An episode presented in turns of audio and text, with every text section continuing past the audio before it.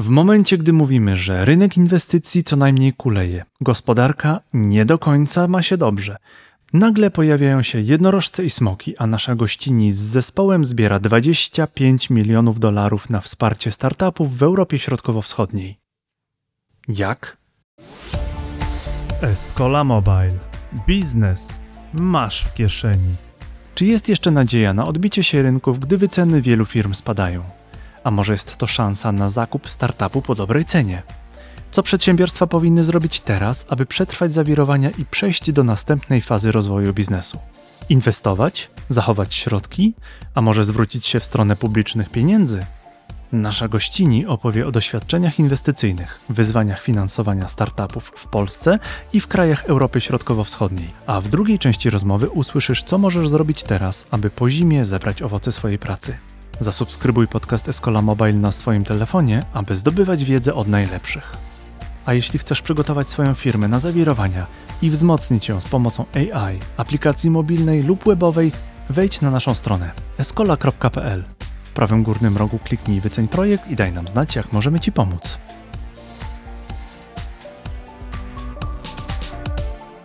Dzień dobry, dzień dobry, to jest Escola Mobile Live.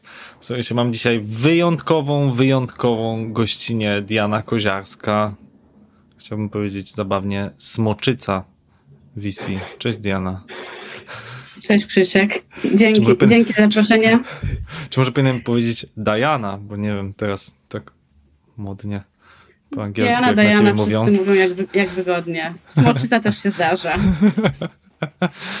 Dobrze, y, to Smoczyco, powiedz nam proszę, bo rozmawiam ze startupami i kurczę, nie wygląda to dobrze, powiem ci. Zeszły rok tak wyglądał niemrawo. Wszyscy mówili, w 24 będzie odbicie. Minął styczeń, odbicia na razie nie ma. Ty masz dość dobry ogląd sytuacji, więc y, jakbyś mogła powiedzieć najpierw przedstawić się gościom, co robisz, co robi Smok, a potem powiedzieć właśnie na moje pytanie, no jaki będzie ten 24 rok? Give us hope! Okej, okay, duża misja, give us hope. Dobra, tak. E, cześć wszystkim, jestem Diana, e, jestem jednym z partnerów zarządzających Smog Ventures. Jesteśmy amerykańsko-europejskim funduszem Venture Capital, który robi inwestycje w tak zwane pre-seedy, seedy, czyli na wczesnym etapie w spółki technologiczne, startupy e, i staramy się być pierwszym inwestorem instytucjonalnym w spółkach. Inwestujemy w software i w game dev. I my inwestujemy w regionie Europy Środkowo-Wschodniej, o, kończąc wątek. Jeśli chodzi o nadzieję, słuchaj, jeżeli nie miałabym nadziei, byłabym w bardzo ciężkiej sytuacji zawodowej, a mam dużą wiarę w to, co robię i w to, co też oferuję moim, moim inwestorom. I, tak, rzeczywiście rok 2003 był dosyć ciężki, było widać globalnie spadki. Już w samej Polsce e, inwestycje, które się zadziały, spadły o 42% w stosunku do tego, co się zadziało rok wcześniej. Czyli 22 versus 23, 42% tak. mniej inwestycji zrealizowanych instytucjonalnych. E, inwestycji w, polskie, e, mhm. na, polskiej, w polskim, e, na polskim rynku startupowym. Wiesz, te inwestycje wcześniej już spadły w 2020, gdy był COVID, pandemia i tak dalej, zaczęły się odbijać w 2021, natomiast no, 2023 nas nie rozpieszczał. Były mniejsze rundy inwestycyjne, to szczególnie było widać na późniejszych etapach. Na Presidzie, Seedzie to jeszcze trochę mniej się odbiło, te inwestycje cały czas się działy. Natomiast w samej Polsce to jeszcze bardziej poczuliśmy, dlatego że sporo funduszy na rynku polskim to są fundusze wspierane przez PFR czy, czy, czy NCBR, fundusze e, Bridge Alpha. I większość tych funduszy miała okres inwestycyjny, który się kończył w grudniu 2023. Więc do tego momentu wszystkie środki musiały być zainwestowane i inwestycje zakończone. W, na, w tym momencie zostało na rynku jakby niewielka garstka funduszy, które mają albo kapitał prywatny, albo są e, wspierane przez międzynarodowe fundusze funduszy, takie jak chociażby IIF. Natomiast jeśli chodzi o taki pozytywny i ta nadzieja, którą, o którą pytałeś, e, to wszystko się od, jakby powoli odbija. Też widać w, raportach dotyczących globalnych ekosystemów e, VC, że to powoli zaczy, zaczyna leciutko iść w górę, jeszcze nie jakoś, nie jakoś drastycznie, cały czas widzimy, że nie wiem, chociażby duże firmy technologiczne, te wszystkie zwolnienia, które uderzały w rynek, to jeszcze się dzieje, jakby co, co, co dnia tak, tak naprawdę można usłyszeć o, kolej, o kolejnych turach. E, natomiast e, w samej Polsce chociażby, jakby już wracając na, na nasze lokalne poletko, e, te, tak za pół roku, za trzy kwartały myślę, że będziemy widzieć, jakby, jak te inwestycje będą znowu odmarzały. Te, jesteśmy rynkiem, jakby ekosystemem, który cały czas jest takim dojrzewającym ekosystemem i dosyć dużą rolę tutaj gra, gra wsparcie tego ekosystemu przez inwestorów instytucjonalnych. To, co teraz w tym momencie się dzieje, to jakby, kilka, jakby nie, dosyć niedawno e, zostało uruchomione, jakby przyznane, przyznane środki 17 nowym akceleratorom e, z PARP-u e, i które dostają tam ponad 200 milionów bodajże złotych na takie pula dystrybucji do, na, do spółek na bardzo wczesnym etapie. Też PFR e, w lutym uruchamia nowe nabory, więc będzie, mają plany zainwestować 2 e, e, miliard złotych inwestorów jakby prywatnych i 2, miliard, 2 miliardy ze środków unijnych w 40 nowych funduszy, które więc będą robić takie nowe pule naboru do, do tych do funduszy wspieranych przez PFR. Czyli PFR powróci. PFR no. powróci, tak. Um, tak. Ale mówisz, bo to jest ciekawe, co powiedziałaś, bo na ten temat jest chyba ogromna dyskusja, przynajmniej na, jak ja mhm. skanuję po LinkedInie. E, mhm. Jak ty to nazwałaś inwestorów instytucjonalnych, tak dla mnie to jest, to jest nie, czyli masz na myśli, że jakiś rodzaj lewarowania mm, no, pieniędzmi publicznymi tego, co co wy robicie. Bo jak rozumiem, jakbyś mogła mhm. powiedzieć smog, jakby czy wykorzystaliście z jakiegoś lewaru pieniędzy publicznych, czy nie? I mhm. jeśli tak lub nie, to dlaczego? Tak. E, czy tak, uruchamiając nasz pierwszy fundusz w 2019 skorzystaliśmy z programu PFR Starter, który wspiera, e, wspiera fundusze na wczesnym etapie rozwoju. To były te tak zwane Wiesz, trzy jedynki, tak? Trzy, trzy jedynki tak zwane. Startery. E, tak. I, e,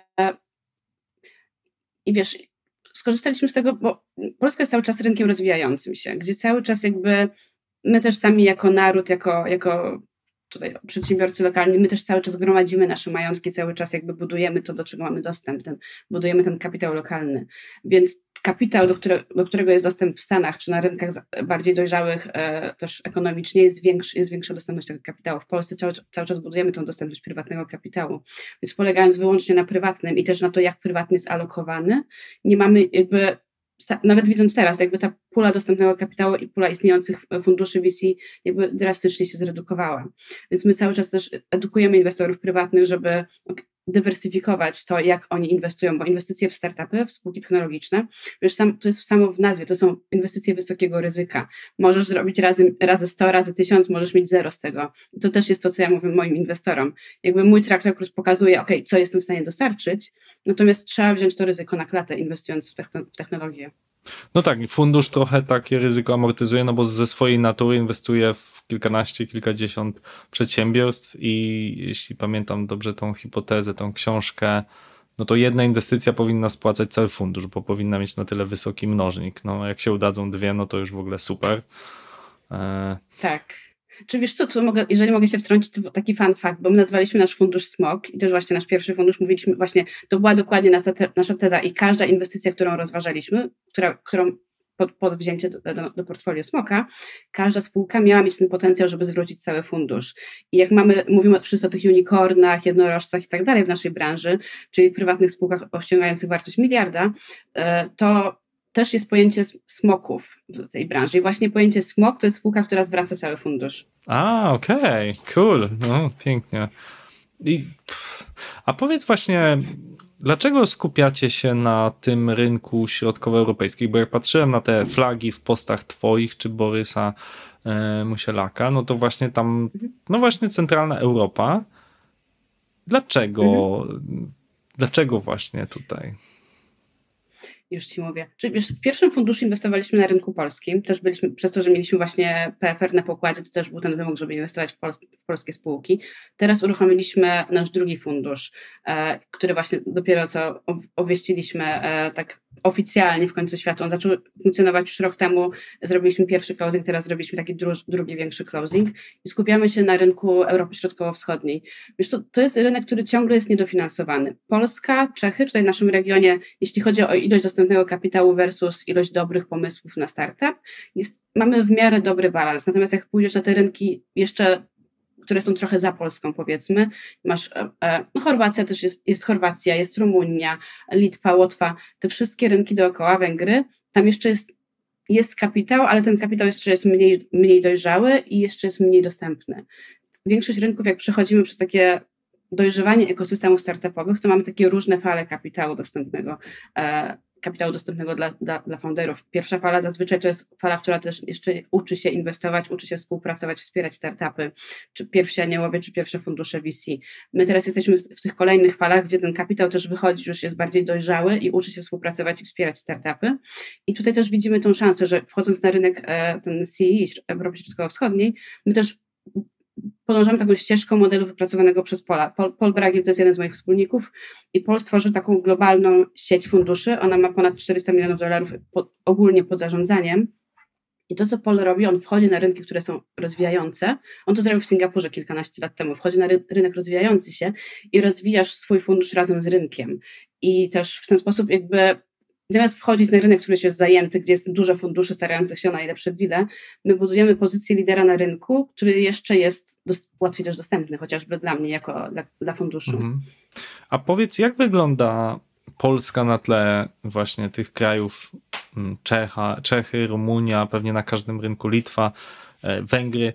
Pewnie na każdym rynku jest inaczej, ale na ile takie pomysły typu nasz PFR czy, czy, czy, czy parkowe te fundusze one są oryginalne jakimś naszym wyróżnikiem, czy w innych krajach też się korzysta z takich lewarów? Bo ja pamiętam jeszcze, jak odpalały te, te fundusze i tam lewar był chyba 4 do 1, tak? W sensie 80% mhm, kapitału tak.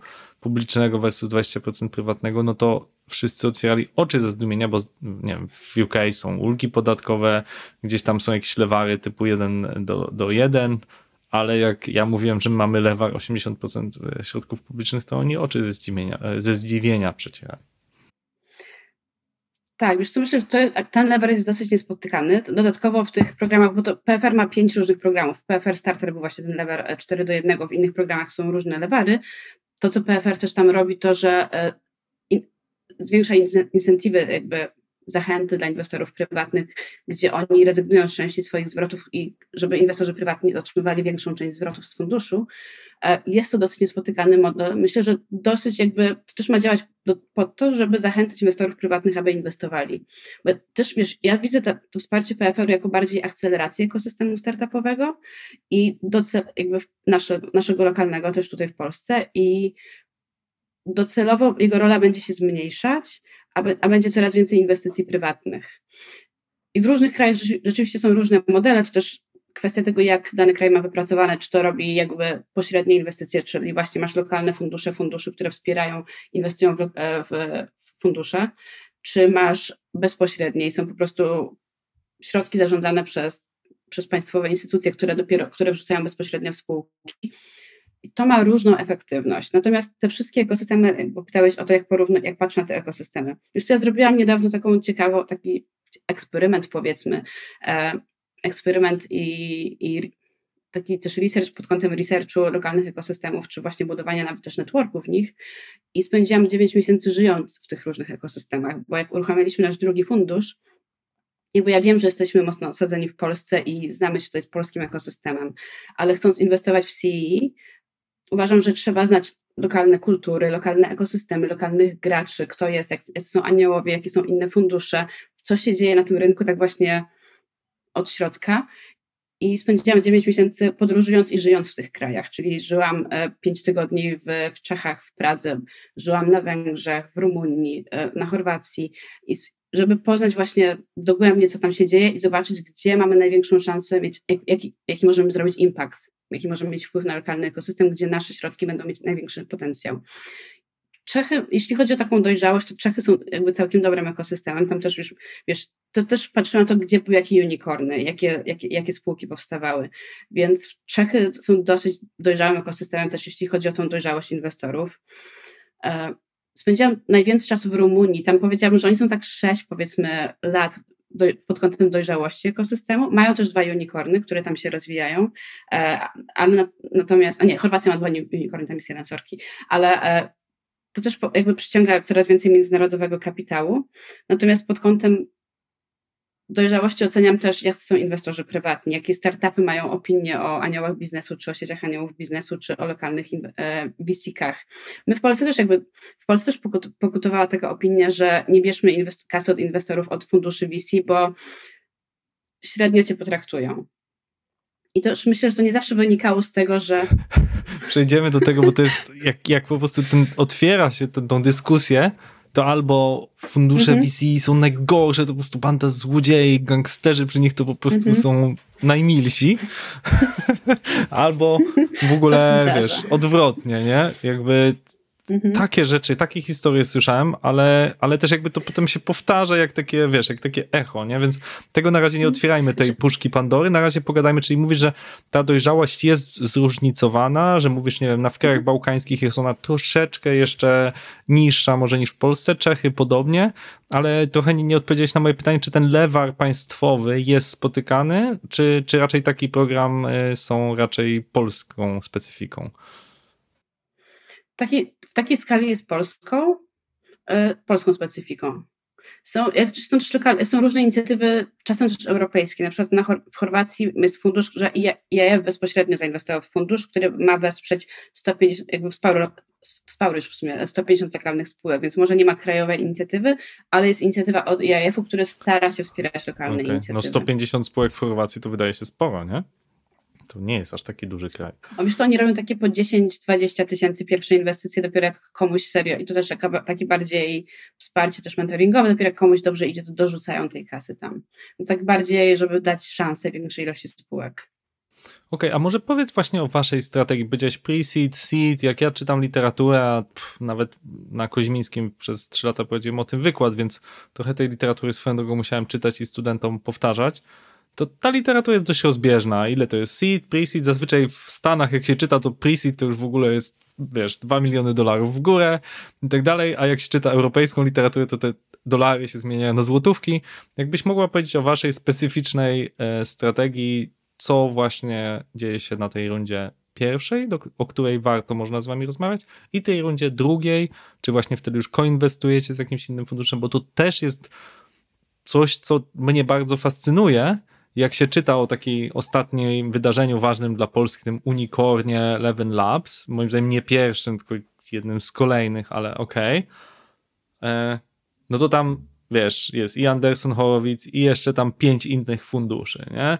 Jak się otwiera listę inwestorów Booksy, no to jest trochę jak czytanie, wiesz, książki telefonicznej, nie? Tam po prostu jest tych funduszy kilkadziesiąt, nie? I to jeden tam w pierwszej rundzie, potem trzeciej, i tak dalej, no tam, tam naprawdę jest gęsto. I jak to, jak to działa u was? Mhm. Wiesz co, tak, my robimy tak zwane presje decidy. Wiesz co, nie skupiam się na definicjach, bardziej skupiam się na tym, jaka jest moja strategia, czyli jak uruchamiając fundusz mam zakładane, ok, takie mam, taką mam kasę, tak, taką mam wielkość funduszu, tyle planuję funduszy wydać na inwestycje initial, tak zwane, czyli pierwotne i tyle na follow-ony, czyli jakby wtórne, jakby wkładanie kasy. Więc ja sobie dzielę to, ile funduszu pójdzie w którą działkę układając strategię funduszu, dobrze jest mieć ten podział, to też zależy od tego, jaką masz dostępną wielkość funduszu. E, w pierwszym funduszu, jakby mając jeszcze mniejszy fundusz, około 65% poszło na takie, tak właśnie te inwestycje pierwotne, a 35% na wspieranie portfolio. Teraz planujemy trochę odwrócić e, i, żeby móc bardziej jeszcze długoterminowo wspierać portfolio, bo mając mniejszy koszyczek na follow nie możesz tak, tak długo jakby też e, wspierać spółki. I teraz ze smoka numer dwa e, planujemy około tak 25-35 inwestycji pierwotnych, z czego już 12 zrobiliśmy w ostatnim roku e, spółki właśnie z Polski i z regionu. I wrzucamy od 100 tysięcy do maksymalnie miliona euro jako taką inwestycję pierwotną. Powiedziałabym, zazwyczaj to jest 100 a 500 tysięcy jako takie pierwotne i wtedy zazwyczaj lidujemy albo kolidujemy tą rundę. I raczej jesteśmy inwestorem z, z inicjatywą, i, e, który, który decyduje się na inwestycje. E, jeśli chodzi potem o follow, tak zwane follow-ony, to ważne jest, żeby spółka dowiodła, że jest w stanie nie tylko od nas zebrać kasę. I to jest, e, więc jakby naszym warunkiem tego, że dokładamy w spółkę z portfolio, jest to, że ona jest w stanie znaleźć lead inwestora, czyli jakby inwestora prowadzącego kolejną rundę inwestycyjną, gdzie my dorzucamy, w zależności też od tego, jak idzie spółce, przynajmniej staramy się proratę zrobić, żeby też utrzymać nasz poziom zaangażowania. To też wynika z tego, że my jako fundusz mamy pewne takie e, e, patrzymy, jak podatkowo możemy wyjść przy exitach. Więc nam zależy, żeby przynajmniej te 5% w spółce utrzymać. Teraz mamy, e, też zależy na jakim prawie masz spółkę, czy masz e, fundusz w Polsce, czy masz w Holandii, ale od tego zależy poziom equity, których starasz się utrzymać w spółce i też ile dorzucasz do tej spółki i jak formujesz to portfolio. Mhm. No to już są pewnie takie techniczne bardziej zawiłości, tak? Jak, jak jest strategia, ale kluczem jest to, że mamy albo tą rundę pre-seed, powiedziałeś, od 100 do 500 tysięcy tam z jakimiś wyjątkami i potem seed to jest dla Mhm. was e, jakby podobna kwota, tylko że macie mniejszy udział, czy jakby ta kwota się wtedy zwiększa? To zależy od tego, jak dobrze spółce idzie i też jak wygląda runda, ile, jak, ile Mhm. udziałowo możemy ugrać, jaka jest wycena. Bo też patrząc na to, ile, wiesz, mam też jakby, teraz my- mamy fundusz 25 milionów dolarów, mam ograniczenie, ile mogę per spółka dać, więc też patrzę, ok, na jakiej wycenie ta spółka e, zbiera kolejne rundy i ile, kole, ile moja kolejna runda, moja kolejna inwestycja może dać mi w tym equity. Mhm. Słuchajcie, jak tak słucham Diany, to, to właśnie wybrzmiewa tutaj taka elastyczność i to pokazuje, jaka jest różnica funduszu kierowanego głównie z prywatnych środków, który po prostu patrzy na inwestycje, potencjał, ocenę, a środków publicznych, gdzie zwyczaj ok, milion za 30%, to jest strategia i wyszukajmy 10 takich spółek. Nie będę wspominał tutaj jednego funduszu bardzo znanego, jednego z najczęściej e, approachowanych, który miał taką super propozycję dla wielu firm, e, milion za 49%. E, Przemilczmy to na razie i przejdźmy do kolejnego tematu, czyli właśnie tych przecen. To znaczy, czy to, wiesz, jak jest takie Booksy, tak? We, trochę się popastwię nad tym przykładem, ale dużo osób zna i myślę, że to jest taki dobry obrazowa spółka właśnie, bardzo silnego wzrostu, wiele rynków, no nie wiem, tam w momencie ponad tysiąc osób pracuje, nie, nie wiem ile teraz, pewnie to się, to się musiało ograniczyć. Czy to jest taki moment dla spółek, że no wiesz, braliśmy zewnętrzne finansowanie, więc było, e, to, się, to się ta strategia nazywa growth over cost, tak? Ważny jest wzrost, e, napinamy muskuły, ważniejsze są liczby tego, ile mamy nowych klientów, czy jesteśmy w stanie szybko rosnąć. No widzieliśmy to w case'ach tych, e, w tych przykładach też światowych, typu WeWork. No ale nagle przychodzi właśnie ten moment, sprawdzam, kiedy kapitał robi się drogi i czy to jest moment dla spółek, kiedy trzeba szukać takiej magicznej formuły znanej z nie startupów, czyli zyskowność, że mam dodatnią EBITDA, że, że po prostu koszt pozyskania klienta jest niższy niż jego zwrot z niego tam w rok czy dwa.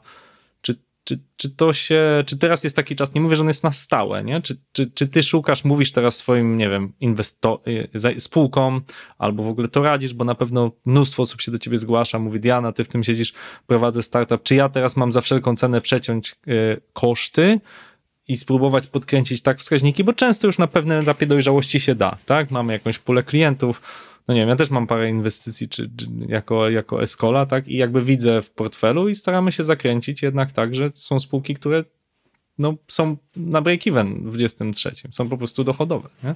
Czy to jest ten moment, czy, czy, czy, czy, czy no właśnie, jakbyś mogła tu powiedzieć trochę na ten temat. Mhm, jasne. Czyli tak jakby to dużo zależy od wielu czynników. Czyli tak, w 2023 wiesz, dużo ciężej było pozyskać finansowanie i spółki jakby nie miały wyboru tak naprawdę, bo to było jakby al, albo będziesz dążyć do tak zwanego break-even, do, do rentowności, zyskowności, albo, albo umrzesz.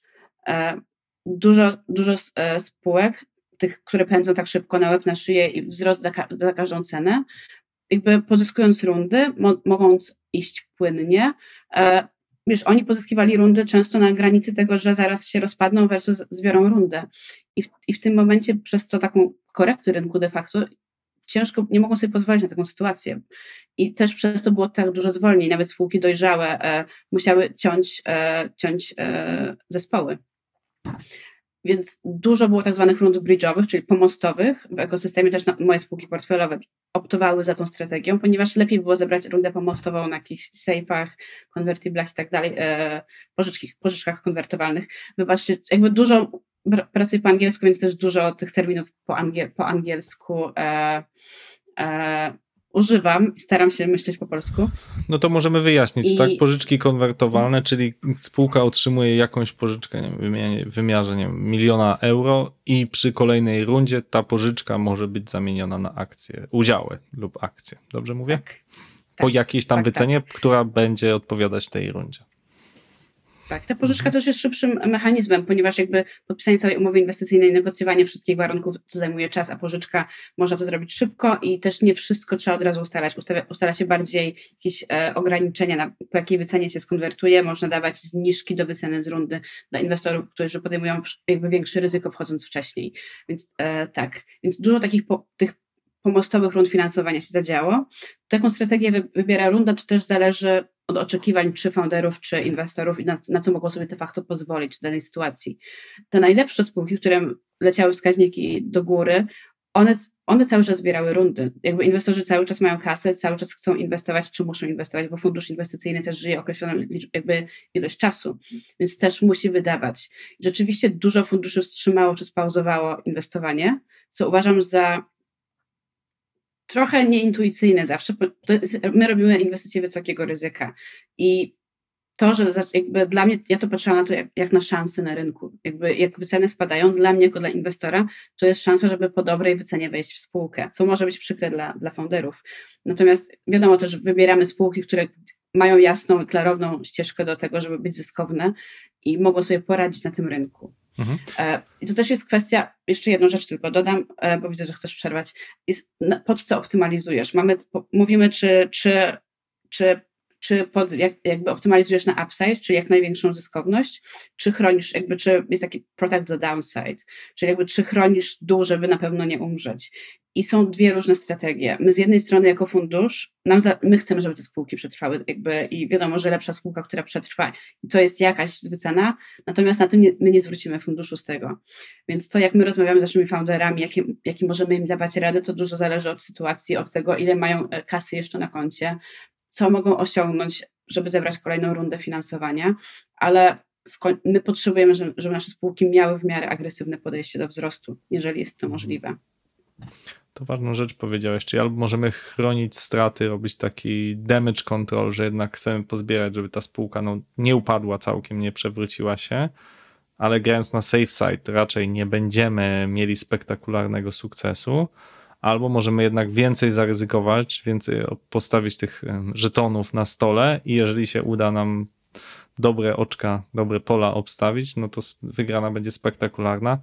I ważne jest to, co mówisz, że jednak rolą VC jest delikatnie zachęcać do mądrego obstawiania tych, w, tym, e, w tej grze, tak? Niekoniecznie chronić to, co wnieśliście, bo zazwyczaj nie oszukujmy się, no najpierw się duże koszty stworzenia produktu, rozpędzenia go i, i odzyskanie, odzysk będzie fragmentem tego, co zainwestowaliście zazwyczaj, więc to się po prostu rzadko kiedy opłaci.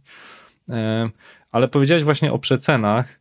Wiesz co, ja pamiętam no, dziesiątki rozmów, jakie miałem, że ktoś pitchował mi jakiś pomysł. Ja też chętnie inwestuję, szczególnie w techowe e, tematy. I faktycznie często, nie ukrywam, łapałem się za głowę, mm, no bo rozmawialiśmy o jakimś prototypie, który był w czyjejś głowie zupełnie niezweryfikowany przez rynek. I ta wycena prawie zawsze wędrowała pod kilkadziesiąt milionów złotych, gdzie no, Escola w rundzie e, jaką robiliśmy z domem maklerskim INC w 2021 roku, to było 20 milionów tam z hakiem, nie? I ktoś przychodzi do mnie z jakimś tam pomysłem lub prototypem wczesnym, który jeszcze nie ma pół klienta i mówi mi, że to jest warte dwa razy więcej niż Escola, nie? I ja się wtedy zawsze miałem jakiś taki duży problem zrozumienia tego, bo ja oczywiście rozumiem jakby czym jest zbieranie rundy, ocena potencjału. Słuchałem świetnego wykładu Michała Rokosza, który chyba cały czas jest do posłuchania e, na temat tego, skąd się biorą te wysokie wyceny. Niemniej chyba miałem jednak taką odrobinę perwersyjnej satysfakcji, gdy ten moment weryfikacji przyszedł. I dużo tych telefonów miałem w 23 roku właśnie w tych tematach, e, jak nazywać, pomostowych, bridge'owych finansowań. E, Jednej spółce nawet bardzo pomagałem, edtechowej, żeby tam, oni potrzebowali paręset tysięcy, żeby dokończyć rzeczy i tam parę osób obdzwoniliśmy i się udało tam e, zebrać w 3 czy 4 tygodnie te paręset tysięcy siłą kilku osób. I to takich telefonów miałem dużo, tak? A, a, I właśnie chciałem Cię zapytać, czy, czy to jest moment, sprawdzam i mm, ty mówisz, że jest to okazja inwestycyjna, ale czy to też sprawiło, że wiesz, tych eventów startupowych, których się namnożyło i tego, wiesz, pitchowania, jakichś takich tematów napisanych w formie MVP trochę się zmniejszyło, czy, czy ja po prostu nie dostaję już tych telefonów, bo za mało chodzę na imprezy dla startupów? Wiesz co, myślę, że chodzenie na imprezy to nie jest warunek konieczny, trzeba bardziej pracować. E, chodzenie na imprezy dla startupów jest dobre dla początkujących founderów, którzy zaczynają budować swój network w branży. E, taki szybki komentarz. Wiesz co, tak, ogólnie widać było w zeszłym roku zmniejszenie się liczby powstających nowych startupów, bo wiesz, rynek jest bardziej, rynek jest mniej stabilny, ciężej pozyskać finansowanie na, na, na start, ale też również wiesz, musisz chronić sw swoje finanse, sw swoją rodzinę i nie każdy może sobie pozwolić na to, żeby mieć pracę o wysokim ryzyku, a praca w startupie taką jest i ludzie optowali bardziej, żeby mieć stabilne źródło dochodów. Więc to jest naturalne, że w takich niepewnych czasach mniej tych e, pomysłów powstawało, powstawało na rynku, też ludzie nie chcieli ryzykować swoim prywatnym majątkiem, uruchamiając startup. Może tak tylko dodam, że bo pytał się tą, dla mnie jakby o tą sytuację na rynku, dla mnie to jest korekta rynku bardziej. Korekta pod tym kątem, żeby skupiać się na budowaniu takiej długoterminowej wartości tych spółek, żeby ona nie była tylko zależna od trendów, od hype'ów i tak dalej, tylko że rzeczywiście budujemy spółki, które mają mocne fundamenty i dopiero od, od tego wychodzimy. Mhm. Ch chciałem teraz przejść do drugiej części takiej poradnikowej, więc jeżeli ktoś, kto nas słucha, właśnie myśli o swoim biznesie, może coś rozkręca na boku, e, to chciałbym kilka takich pytań zadać e, tobie, Diana, które naprowadzą te osoby na właściwe odpowiedzi, bo osób, które słuchają Scala Mobile, to może nie są właśnie ci studenci chodzący na imprezy startupowe, ale to jest dużo osób, które na przykład gdzieś pracują. Wczoraj miałem takie spotkanie i e, pracując no, bardzo dobrze zarabiającym stanowisku w IT korporacji, poświęcają kilka godzin co popołudnie, żeby tworzyć swoje rozwiązanie. Moim zdaniem to są, to są bardzo wartościowe pomysły, które w którymś momencie właśnie wymagają tego, ok, to albo rzut, jakby porzucam tą swoją pracę i oddaję się temu pomysłowi, i tak jak mówisz, jeżeli ktoś zarabia bardzo fajnie, no to musi ponieść ryzyko i pewnie chce je jakoś amortyzować, może coś sobie odłoży kiedy jest moment, żeby właśnie przyjść do was i pokazać swój pomysł, nie? Jakby, czy jest, czy możesz coś wskazać? Kiedy jest ten moment, nie? Wiesz, z punktu widzenia foundera, im później przyjdzie, tym lepiej dla niego, bo lepsze, lepsze warunki wynegocjuje z funduszem. Dla mnie lepiej, żeby przyszedł trochę wcześniej, bo wtedy ja mam silniejsze pole do negocjacji. Więc to jest takie balansowanie pomiędzy tym. Też yy, wiesz, też jest moment za wcześnie, kiedy fundusz jeszcze nie ma wystarczających informacji, żeby zrobić bet, jakby mieć jakby na, na, dany produkt, na daną osobę. Dla mnie mówię, wiesz, my robimy inwestycje na wczesnym etapie, gdzie zdarzyło nam się inwestować w kartkę papieru, zdarzyło nam się inwestować, gdy spółki miały już pierwszą trakcję pierwszych klientów. Zazwyczaj mówię, że to jest balans między tym, że ma, jakby chciałbym mieć jedno zwalidowane, albo masz zwalidowany zespół, albo masz zwalidowany produkt zwalidowany zespół to jest zespół, który już pokazał, że ma doświadczenie w tej branży, że umie dowozić produkty. No idealnie, wiesz, taki idealny przykład to jest founder, który już e, zbudował i sprzedał spółkę. Pula takich founderów na rynku polskim, czy tutaj w naszym regionie Europy Środkowo-Wschodniej jest cały czas ograniczona. Natomiast tacy founderzy rzeczywiście takie doświadczenie przekłada się na to, jakie kolejne spółki budują ale wiesz, to gdzie pracowali wcześniej, to, że ktoś pracował dla in, innego startupu. Właśnie tutaj wspominałeś Booksy, jedna z naszych founderek z, z portfolio, e, Dorota z Hypetsa, ona była wcześniej CMO w Booksy potem założyła Hypets i wykorzystuje to doświadczenie, które właśnie które e, zbudowała pracując w Booksy i przekłada to wszystko na to, jak ona buduje swoją spółkę. I to też, to też się przekłada na to, jak, na to, jak patrzymy na dojrzewające ekosystemy startupowe. To, że mamy tak zwanych alumni, którzy wyszli, z, czy, czy też wiesz, ta PayPal Mafia, pojęcie, które już używamy, czyli ludzie, którzy brali udział w budowaniu innych spółek, innych startupów, biorą nawet jako pracownicy, przekładają to doświadczenie na budowę kolejnych spółek. E, więc, więc tak, więc to jest, to jest walidacja zespołu, tak, na której możemy budować też nasze conviction, czyli nasze przekonanie, że dany, dany, dana firma zadziała, no albo masz walidację produktu, czyli już jakby klienci czy zainteresowanie klientów. Mhm, Okej, okay, czyli zespół, produkt, na co jeszcze patrzysz szczególnie? Wiesz co, głównie na zespół, jako, wczesny, jako inwestor na wczesnym etapie. Wiem, że to jest powtarzanie w kółko tego samego do znudzenia. Powtarzanie. Ale powtarzajmy. Patrząc na rynek, mamy tak zwane Black Swan Events, czyli takie rzeczy, których nie przewidzisz. My zaczęliśmy działać, nasz pierwszy fundusz zaczęliśmy działać tuż przed COVID-em. Jakby uruchomiliśmy się w październiku, zrobiliśmy dwie inwestycje przed COVID-em, COVID uderzył i jedno z tych to była spółka, która sprzedaje do hoteli. My się złapaliśmy za głowę, bo Jezu, jakim cudem pierwsza inwestycja od razu do piachu, bo hotele przecież teraz nikt nie będzie kupować nowych rozwiązań technologicznych. Natomiast to, co się stało, to, bo to był bet na foundera, to był founder jakby Maciek Prostak i, i cały zespół z, do, z doświadczeniem zbudowali, sprzedali spółkę i to jest founder, który umie reagować na rynek. Więc jeżeli robisz bet, robisz jakby e, po polsku, mhm. no jakby Zakładasz, tak. Zak, tak, robisz mhm. zakład na konkretną Obstawiasz. osobę, na konkretny zespół, obstawiasz, że ten zespół, do, to zespół dowozi. Zespół umie zmienić strategię, umie dostosować się do rynku, umie reagować na to, na to co się dzieje na rynku w tej, w, i na te zewnętrzne bodźce. I to jest ważniejsze niż, bo wiesz, startupy to też są spółki, które pivotują, tak, tak, mają te tak zwane pivoty, czyli zmieniają strategię. To są spółki, które eksperymentują i te eksperymenty są w ich naturze. Więc ja inwestując w dany zespół czy w dany produkt, ja wiem, że ten zespół jeszcze może, to może odbić się od rynku. Może się okazać, że klienci nie chcą tak dużo płacić. Może się okazać, że technologicznie to nie będzie do, do końca możliwe, to co zakładają, żeby zrobić te innowacje są wpisane w tą naturę startupów, dlatego też jakby może mieć dużo większy zwrot z inwestycji, jeżeli te, jakby te eksperymenty się udadzą. Natomiast jeśli masz odpowiedni zespół, to on będzie w stanie tym, tym jakoś odpowiednio zarządzić. Dlatego ja powtarzam zespół do, znudzenia. Wiesz, też ważny jest rynek, to też jaką możesz wycenę osiągnąć w danym momencie, zależy od sytuacji rynkowej. Jeżeli jest hype na dane, wiesz, teraz są te wszystkie hype na AI i tak dalej, to też wpływa na wycenę danych spółek. Jakby ja raczej uważam, że nie powinniśmy zawsze jakby do końca podążać za hypem i za trendami, bo wiesz, moja inwestycja to jest inwestycja długoterminowa. Jeżeli ja inwestuję w spółkę, będę z tą spółką przez, jakby zależnie od momentu życia funduszu, przez kolejne 6 do 10 lat. Więc jeżeli podążam za lokalnym, lokalnym trendem i wszyscy teraz inwestujemy w blockchain, to potem możemy patrzeć, jak te wszystkie wyceny reagują na to, gdy hypu już nie ma. Więc ja muszę myśleć, ok, jest teraz taki, jakby taka technologia używana, są przełomy które, w tym, czego mogą te spółki używać, ale na czym budujemy długoterminowo wartość tej spółki i czym ta spółka może być za tą dekadę. Mhm. To jest fajne, co mówisz, tak? Długoterminowa wartość. Myślę, że startupy za rzadko na to patrzą, czy nawet to, co uczył, nie wiem, czy to, czy to Charlie Munger, czy, czy sam Warren Buffett mówił, żeby patrzeć na rzeczy, które się na pewno nie zmienią, czyli bardziej patrzeć na zmienność przewidywania, to co się na pewno nie zmieni. E, w case'ie, w przypadku Amazona, E, który zakładał Jeff Bezos, on zakładał, że dwie rzeczy się nie zmienią.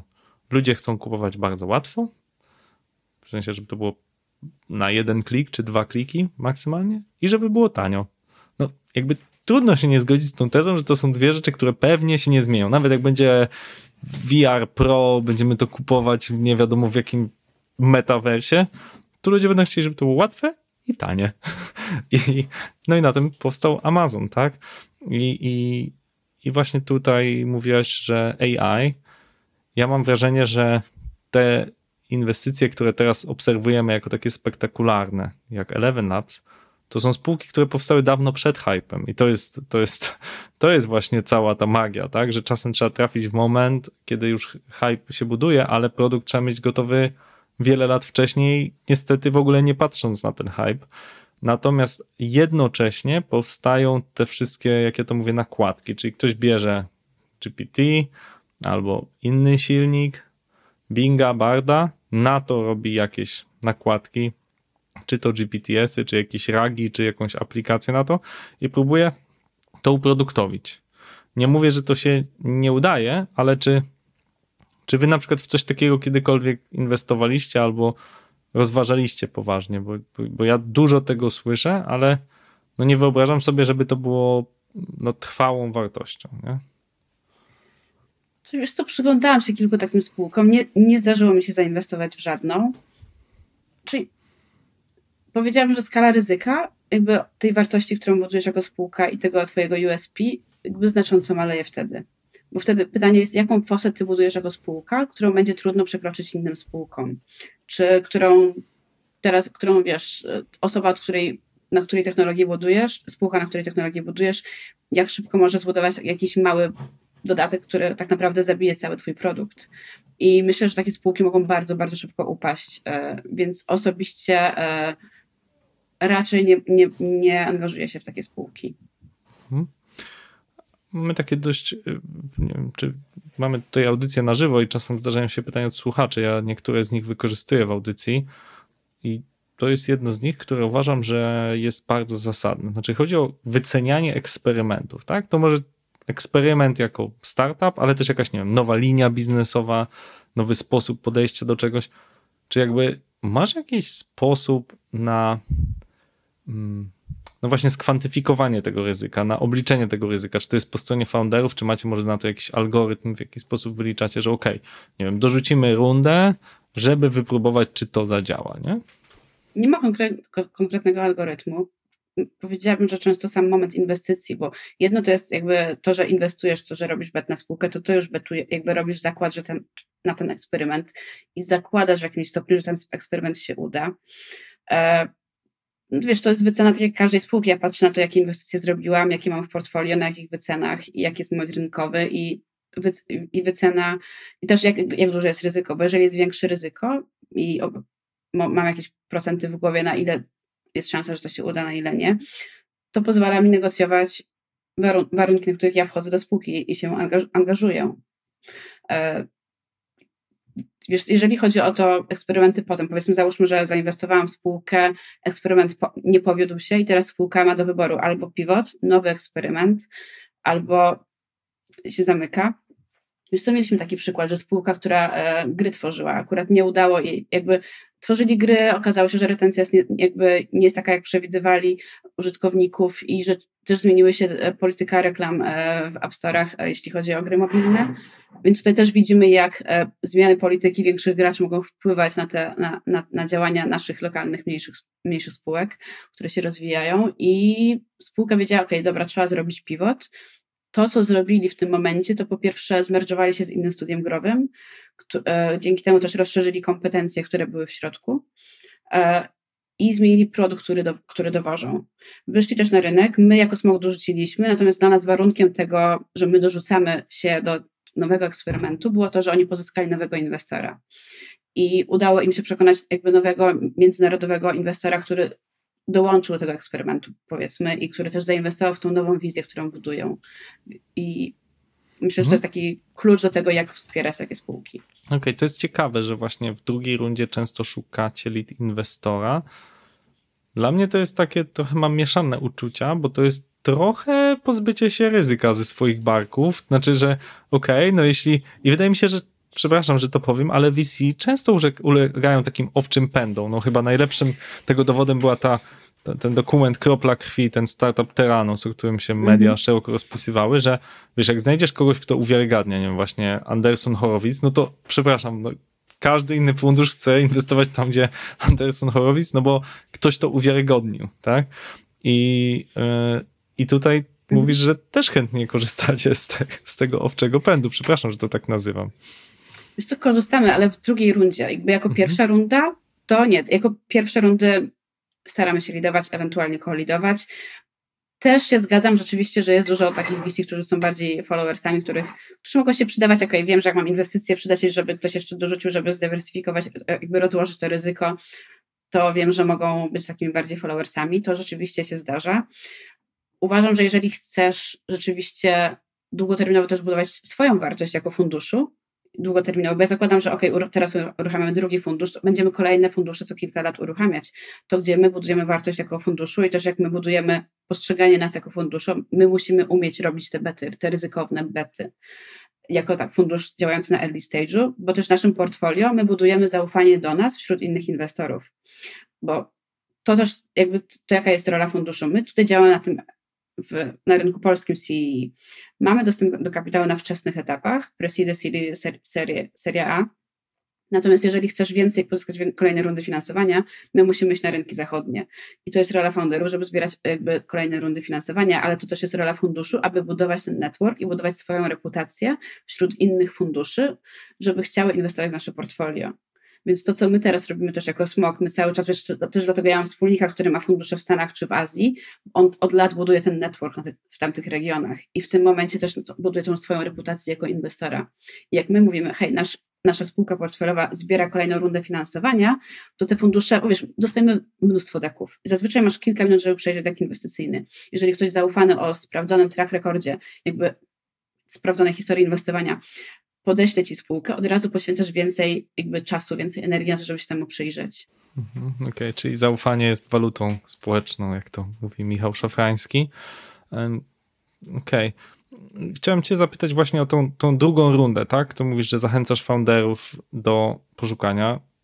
Myślę, że jest masa osób, które nas słuchają, które zrealizowały jakąś rundę, no i właśnie teraz mają dużą czkawkę w znalezieniu kolejnej. Sam jestem zainwestowany w taką spółkę.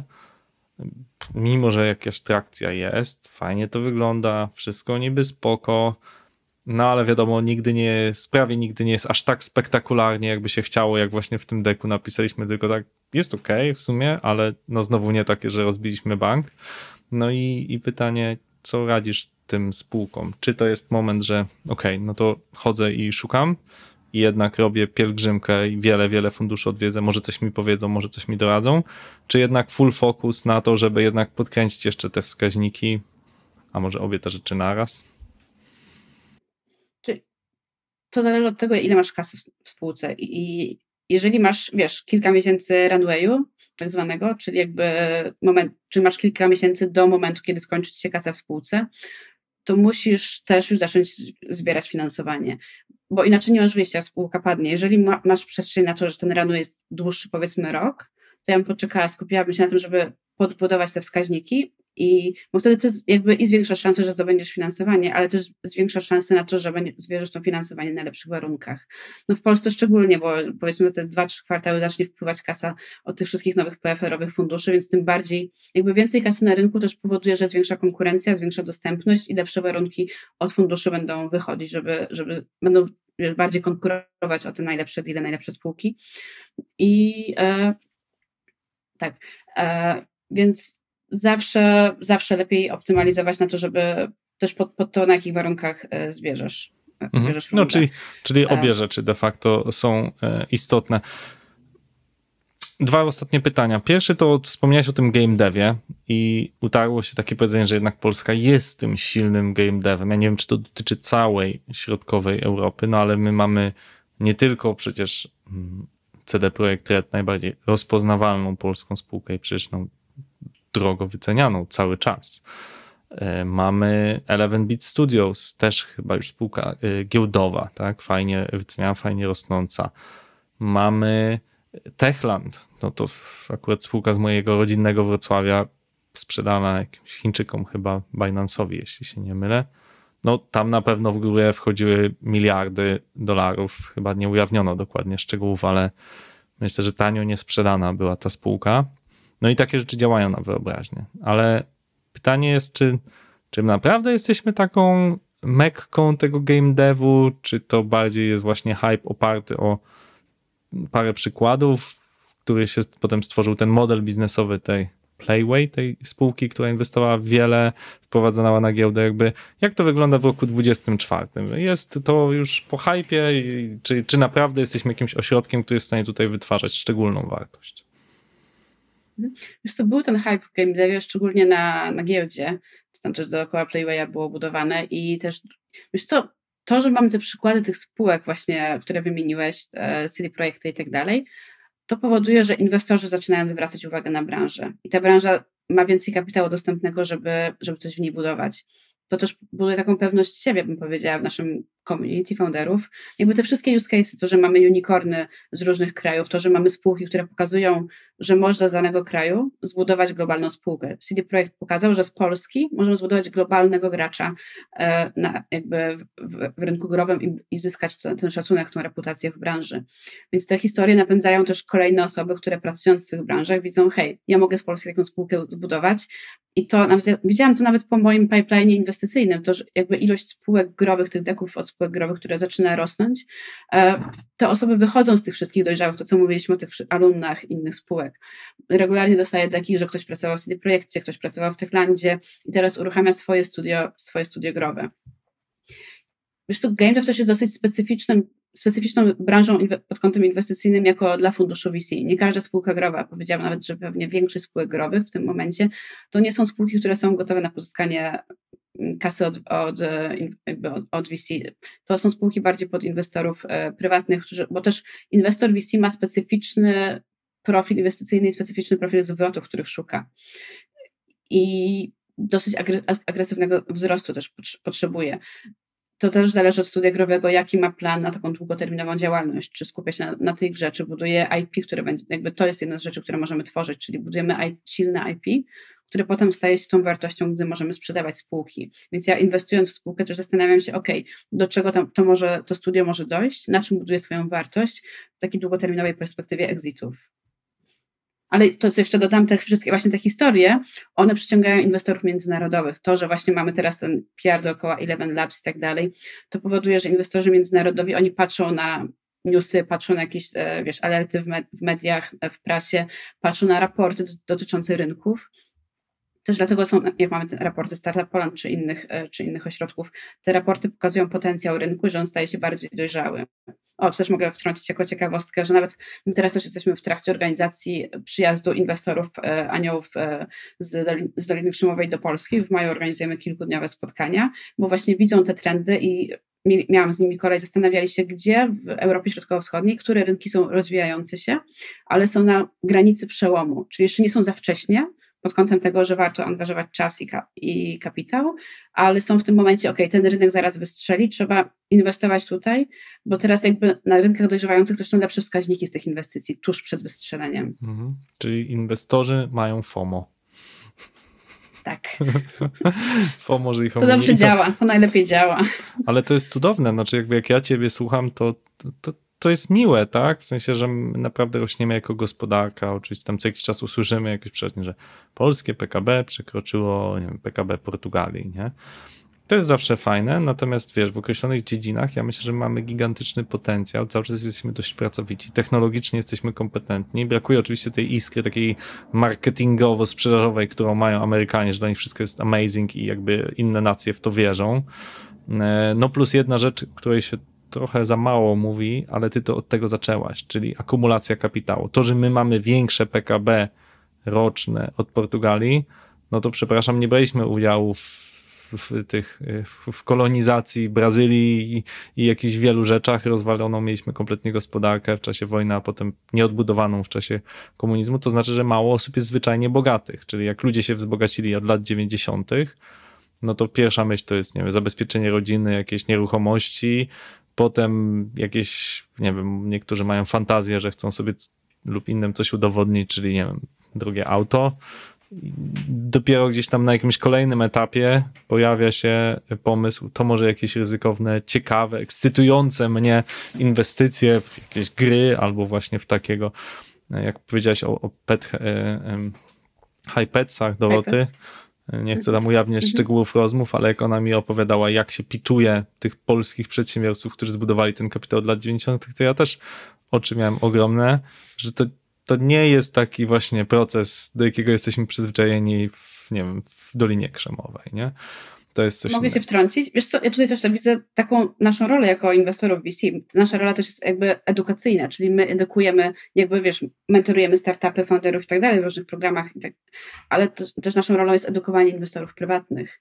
Jak inwestować w startupy, też e, pokazywanie z czym to się, jak się działa i też jak, jak to wygląda lokalnie versus jak to wygląda na arenie światowej, pokazywanie jakie są standardy współpracy ze startupami, żeby się od, rozwijały tak, żeby aby konkurowały na tej globalnej arenie. Więc to też jakby tak postrzegam naszą rolę jako inwestorów. Tak, no tego też trzeba się nauczyć, tak? To, to w sensie jak stać się takim CD projektem, jak stać się takim Eleven Labsem, jak stać się spółką naprawdę globalną, bo, bo to też jest zmiana pewnego mentalu, tak? E, to jest, e, to jest, to jest naprawdę coś, co też trzeba przeskoczyć. Chciałem na, na koniec ciebie zapytać o tę strategię wyjścia, tak? Bo dużo mówimy, inwestujemy, zaczęliśmy od newsa, zebraliście 25 milionów dolarów, ale na Boga, ktoś włożył 25 milionów dolarów nie po to, żebyście wrócili za, nie wiem, jaką macie strategię, 3, 4, 5, 6 lat i wrócili i powiedzieli, dobra, poinwestowaliśmy w 10 spółek, nie mamy już pieniędzy, dajcie jeszcze 25, tylko ktoś chce powiedzieć, obraz, słuchajcie, zainwestowaliśmy w 15 spółek, z tego trzy się udały, w tym jedna zrobiła nam 20 milionów dolarów, druga zrobiła 10, trzecia zrobiła 5, więc wracamy wam 35 minus jakieś tam carry i nie wiem jak to tam dokładnie macie obliczone.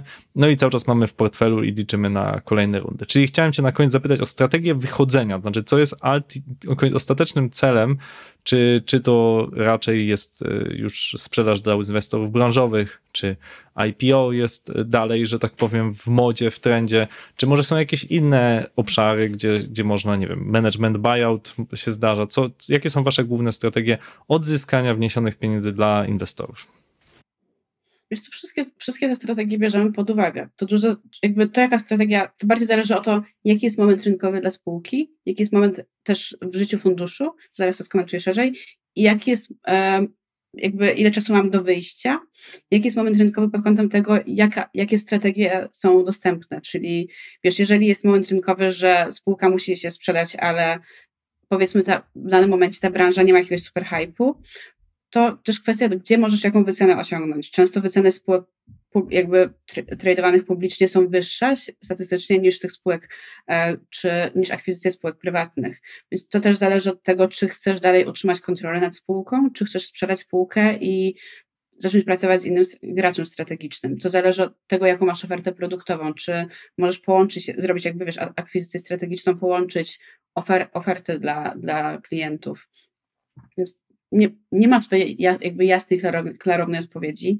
E, to wiesz, my jako fundusz działamy tak, że fundusze mają takie fazy działania, czyli mamy, mamy kilka lat, jakby mamy model 4-4-2 albo 5-5. To różnie bywa. Masz 4 lata okres inwestycyjny, 4 lata okres wychodzenia z inwestycji, powiedzmy taki, taki modelowy przykład. Więc ja kilka lat inwestuję, a potem wspieram te spółki i patrzę, ok, za te 8 lat muszę wszystkie jakby muszę się pozbyć udziałów. Więc to zależy też od tego, w jakim momencie jest życie spółka. Czy już jest na tyle dojrzała, żeby zrobić IPO albo żeby być kupiona.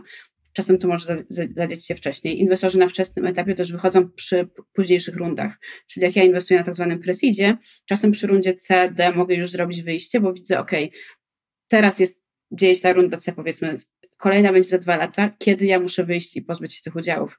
To też wpływa na to, ile możemy z daną spółką być de facto. Mhm.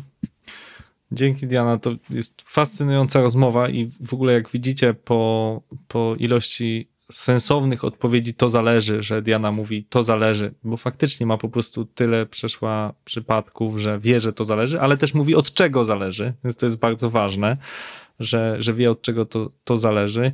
E, mamy jeszcze kilka pytań na LinkedInie z racji, że jest to audycja na żywo, ale nie chcę już e, zatrzymywać tych, którzy nas słuchali. E, więc Diana, poproszę cię, żebyś odpisała może w komentarzach, czy, czy prywatnie, jeśli ktoś będzie tam miał e, pytanie, więc jeżeli chcecie jeszcze pod audycją jakieś pytanie Dianie zadać, jest to okazja, bo ma naprawdę super wiedzę i to taką praktyczną, merytoryczną wiedzę, a nie e, uderzę tu do swojego poletka researchowego z książek. Także zadawajcie, pytajcie, Diana wam postara się, mam nadzieję, odpowiedzieć właśnie na, na LinkedInie. A ja dziękuję za udział w Escola Mobile, za wysłuchanie i za Twój czas, Diana.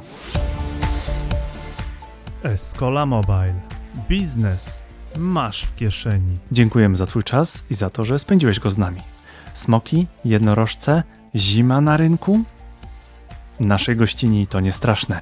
Razem ze swoim zespołem zebrała 25 milionów dolarów na finansowanie startupów na niezwykle obiecującym rynku Europa Środkowo-Wschodnia. Upartość, wiedza, ogromne doświadczenie, a może wszystkiego po trochu. Do podcastu zapraszamy najlepszych, wyciągamy od nich wiedzę i wypuszczamy w postaci postów na LinkedInie, postów na blogu, samego podcastu, którego właśnie teraz słuchasz i filmów na YouTube. Dzięki temu możesz zainspirować się do zmiany, do czegoś fajnego, skorzystać z wiedzy naszych gości. Dziel się wiedzą, bo dzielenie się wiedzą nic nie kosztuje. To był 170 odcinek podcastu Escola Mobile. Gościliśmy Dianę Koziarską ze Smog VC. Rozmawialiśmy o inwestycjach w Europie Środkowo-Wschodniej. Do usłyszenia.